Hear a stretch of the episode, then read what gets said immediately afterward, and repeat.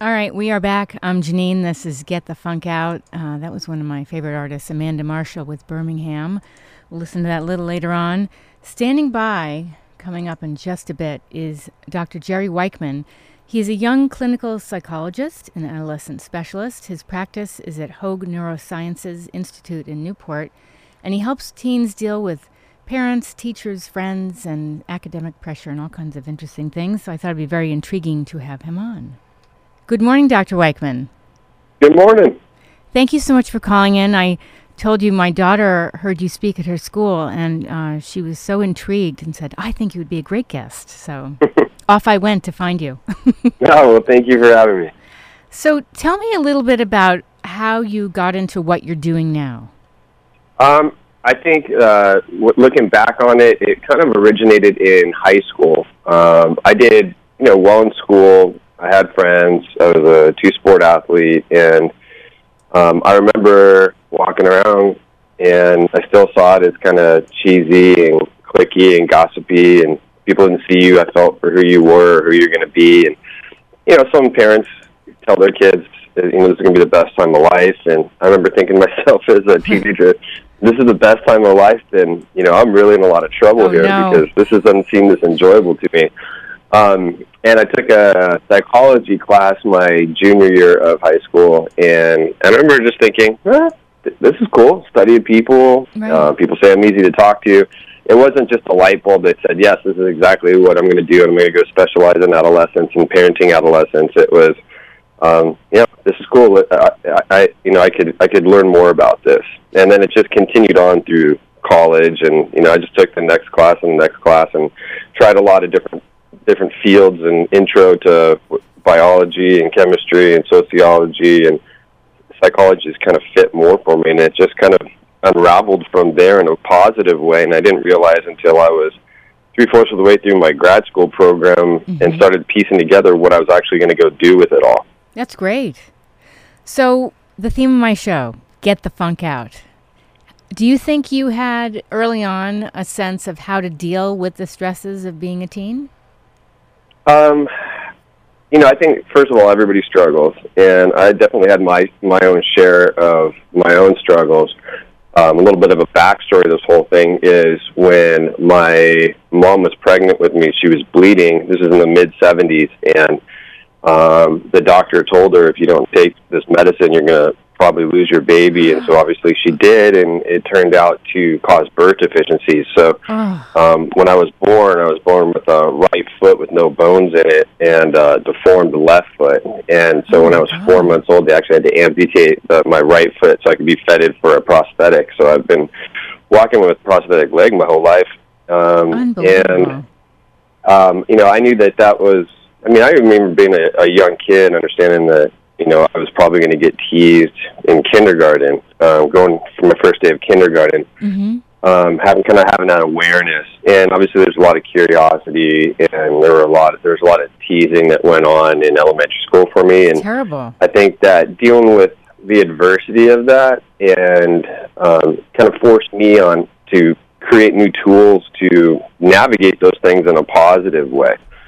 Um, Right. and so I, I got it wasn't one of my epiphanies was was uh, middle school, and there was this girl named Nadine who, who I always thought was really attractive and really Mhm. cool, and she had a really big mole on her face, and everybody has moles on their face, but hers was like the size of a dime. And what's messed up about our society is we're conditioned to pick out not what's right and good about people, but what's not right and imperfect. And being that nobody's perfect, it's a pretty messed up system. right. And obviously, I was subscribing to this too, and so I, well, I just decided to go up there and ask her about it. And it went something like this: "I went, hey Nadine," she said, "Hey Jerry," I'm like, "So uh, what's up with that?" And she's like, "With what?" And, and, and I go, "With that." And she goes, "With what?" And I realized she had no clue what I was talking to her about because she was so comfortable with her face and everything that was on it. Yes. And so it made me realize, it made me feel like I didn't if she was okay with it, then I was okay with it, and I didn't need to push it further. And then I had this light bulb moment where, you know, it, there's parts about ourselves we can change, and parts about we about ourselves that we can't. And learning to embrace what we can't change about ourselves, and feeling comfortable and quietly confident with it, um, is really the best way to proceed because if it's an issue for you, it's going to be an issue for everybody else, whether it's consciously or subconsciously. You give off, you know, what your issue is when it comes to self consciousness. So that was a Great big wake up call for me Yes. and helped me to feel a lot more comfortable and confident. And um, uh, fortunately, I was blessed with athletic ability, and I played uh, baseball and football, and I was getting recruited for baseball in high school, and I tore my rotator cuff, but I could still Oh, um, play football, and I ended up um, going to play Division One college football. wow. Um, I wasn't the sharpest tool in the shed, but I've always worked hard. I think it's all right. you know, standardized testing, I, I probably got a equivalent of a 55%. I- I'm right there with it you.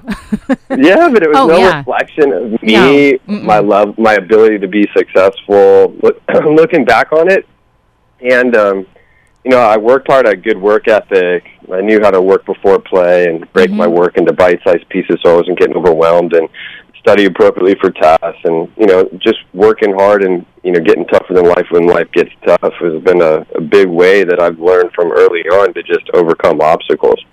Can I interrupt for one second? I want to go back Absolutely. to um, the whole thing with the SAT because I bombed mine. I was so embarrassed. I wouldn't tell anybody.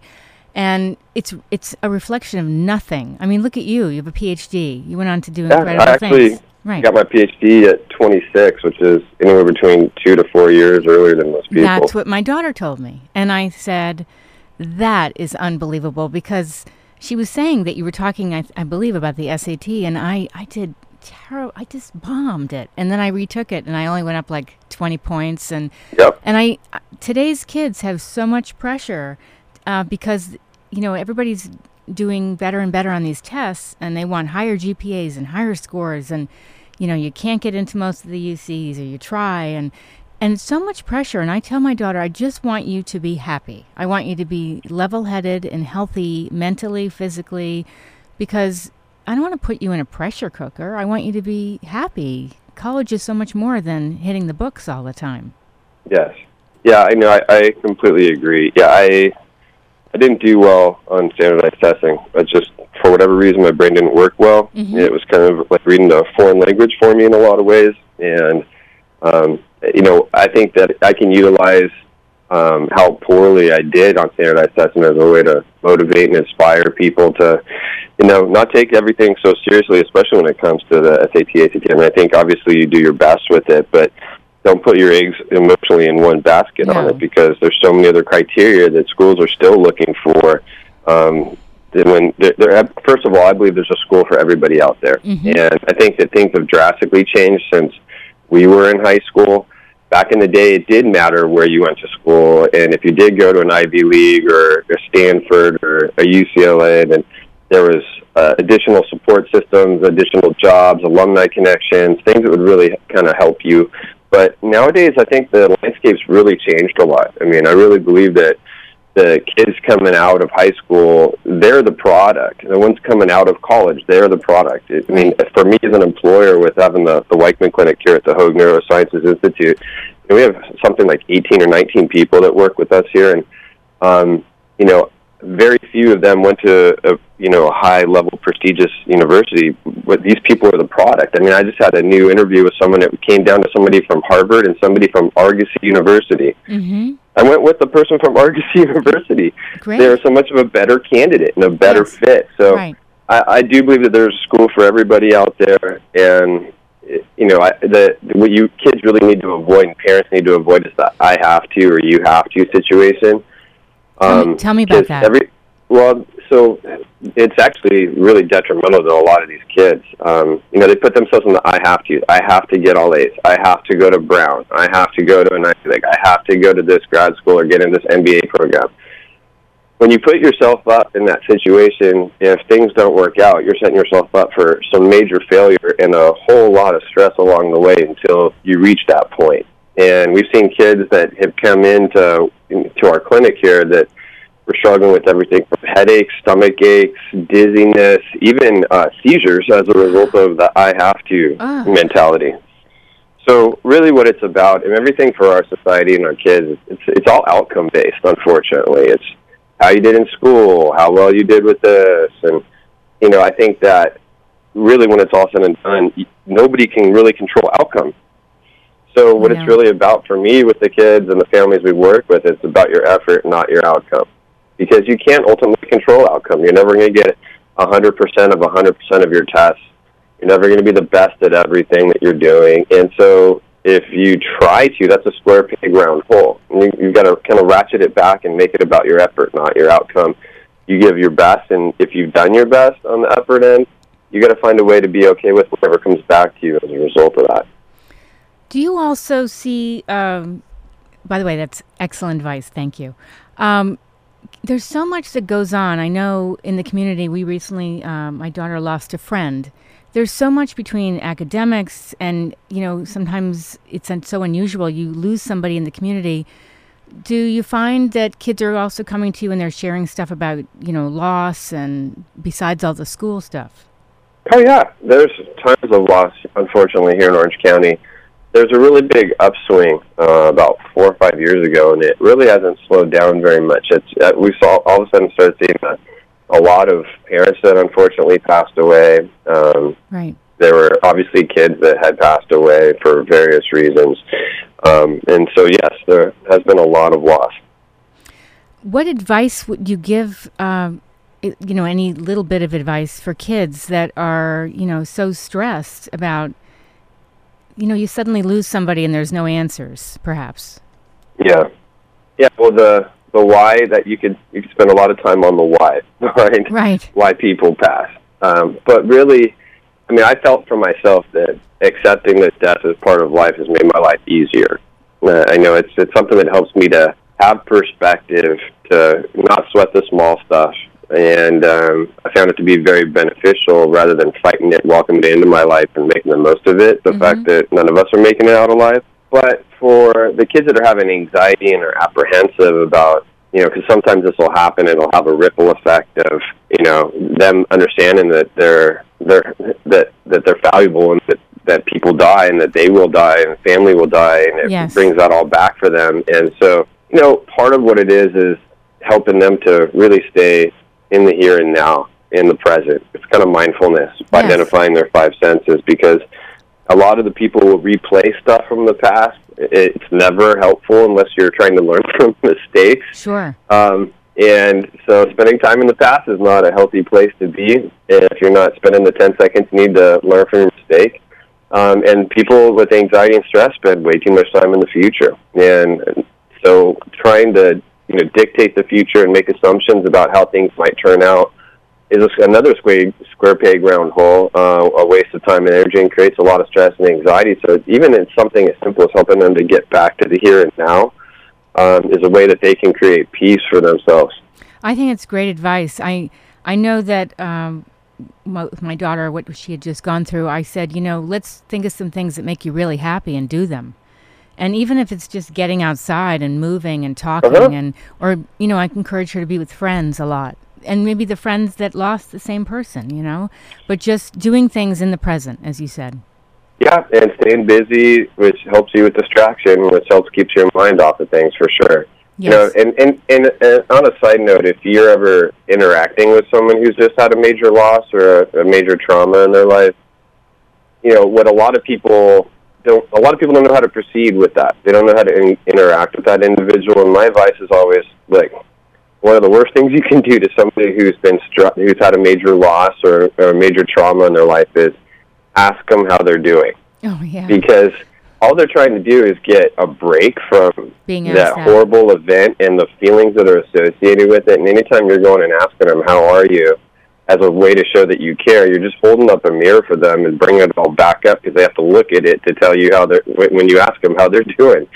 So I it's agree. for for the people that have loss. It's also good to kind of proceed on. I mean, everybody who's ever been in a situation where they've had major loss, been really depressed, whatever, they're just looking for a chance to get back to that normal life they had beforehand. So there's nothing wrong and you're not callous, it's actually really helpful if you're walking around and pretending like, you know, kind of it didn't happen, not being overly cheery, but just talking about, you know, funny stuff that you heard and talking about yourself and something stupid that your brother or sister did or, you know, those are the things that can help pull someone out for a short and get a short reprieve from how they're feeling. I think it's great. So um, I heard I was reading that you are on the advisory board for the Crisis Text Line, a, a subsidiary of DoSomething.org. What is that exactly?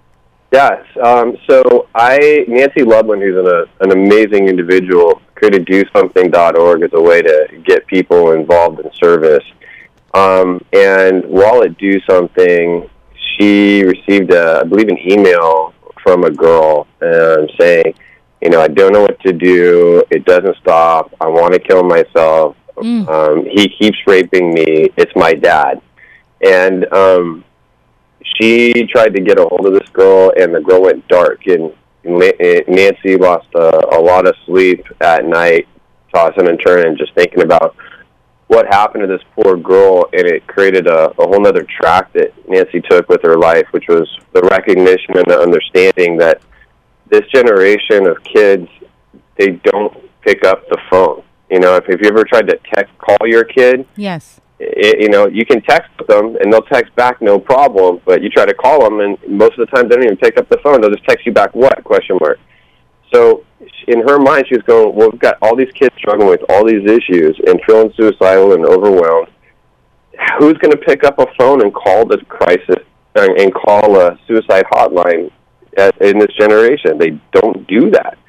So she created, she understood that we had to create a, a texting platform for kids across the country to be able to text for help when they're really feeling suicidal or things are really bad for them. Um, and so that's what she did, and she I was already part of you know do something, and they brought me to the advisory board of Crisis Text Line, and you know we brought a whole bunch of people together and one of the things I'm most proud of is the fact that we created a platform now for teenagers nationally. If they're ever struggling, they can text the word start or help to 741 741, and someone within anywhere between 5 and 60 seconds will text back and say, hey, what's going on? These are trained crisis counselors. Um, they're being supervised by doctorate level people um, they go through a lot of training, and they can help talk somebody off a ledge, provide them with resources close to them, give them some tools and strategies short term on how to handle this. And in the event that they're suicidal, um, we can see where their location is when they're texting us, and we can send EMS or the police to their house to help them uh, to help save their lives. That's incredible. And for anybody who's in a domestic um, abusive relationship, um, we also got all the every single cell phone carrier to not a charge for the texting that's going on, and b have a it won't show up on any printed record that you have, so that in the fact that you're a victim of domestic abuse, it'll help keep you safe from that as well. That's incredible. I mean, yeah, it's done. It's done a lot of good. It's, it's we've helped so many millions of kids already, and it's uh, it's something I'm really proud to be even a little part of. That is great, and uh, you also contribute to KidsInTheHouse.com. Yeah, yeah, they're uh, it's a great parenting website. Um, I've done a lot of work with them. They grab everybody from top uh, mental health experts to movie stars, actors, actresses, athletes, um, and people that in certain specific areas can really talk a lot about just tools on how to handle things. They've created an entire website for parents on tools from everything under the sun that you could possibly imagine that would be an issue or something you'd want to learn more about. It's it's there on the website. Great. So kidsinthehouse.com. I put up all this information on my show blog, which is getthefunkoutshow.kuci.org. Where can people find out more about you? Um, they can um, follow me on Twitter at Dr. Jerry Weichman. Um, it's just Dr. Jerry Weichman.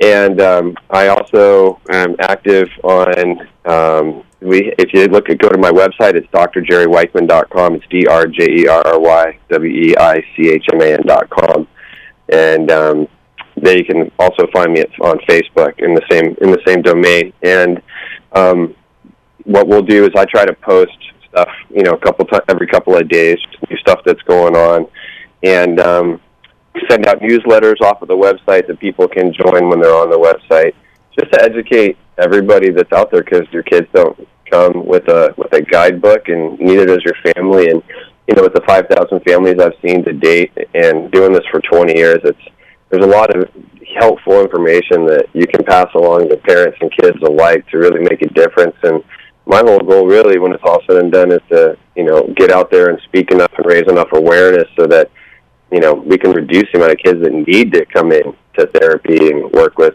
therapists and psychiatrists that we have here. Right.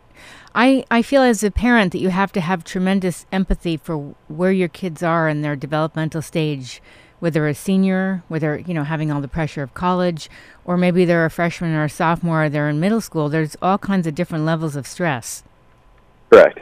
Well, I want to thank you so much for calling into the show. Is there any last bit of advice you'd like to share with my listeners?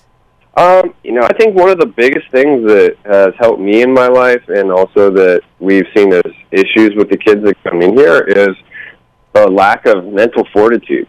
And really, when it's all said and done, you know, you can't control what happens in life, but you can control how you react and respond to it. And there's ever been a dagger and a downfall of a kid really running into a lot of anxiety and a lot of depression, it's been that lack. It's just been that helplessness and hopelessness that they create. And I personally believe that um, life doesn't give you anything that you can't handle, and what's dropped in your lap is meant not for you to be down about or overwhelmed about. It's meant for you to overcome, learn, and change and grow from. And in doing so, it leads you to who you're supposed to be and where you're supposed to be next in your life. And one of the best ways to get yourself over these hurdles is to learn how to be a mental fighter. Life gets tough; you have to get tougher. Right. Perfect.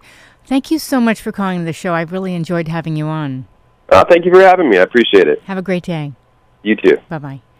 That was Dr. Jerry Weichman, uh, who's right here in the Newport Beach area. And if you missed any part of today's show with him, everything will be up on my show blog, getthefunkoutshow.kuci.org.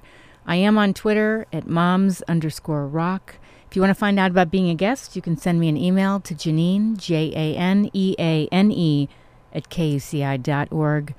So that's a wrap for me. Uh, Sheldon Abbott is going to come on in about five minutes or so. I'm going to leave you with a little music from Amanda Marshall. I want to mention that KUCI is on Twitter at KUCI FM. We're on Instagram at KUCI FM, Tumblr, blog.kuci.org, and we're on Facebook at KUCI 889. Have a great Monday, everyone. You are tuned to KUCI 88.9 FM in Irvine. I'm Janeane, and this is Get the Funk Out.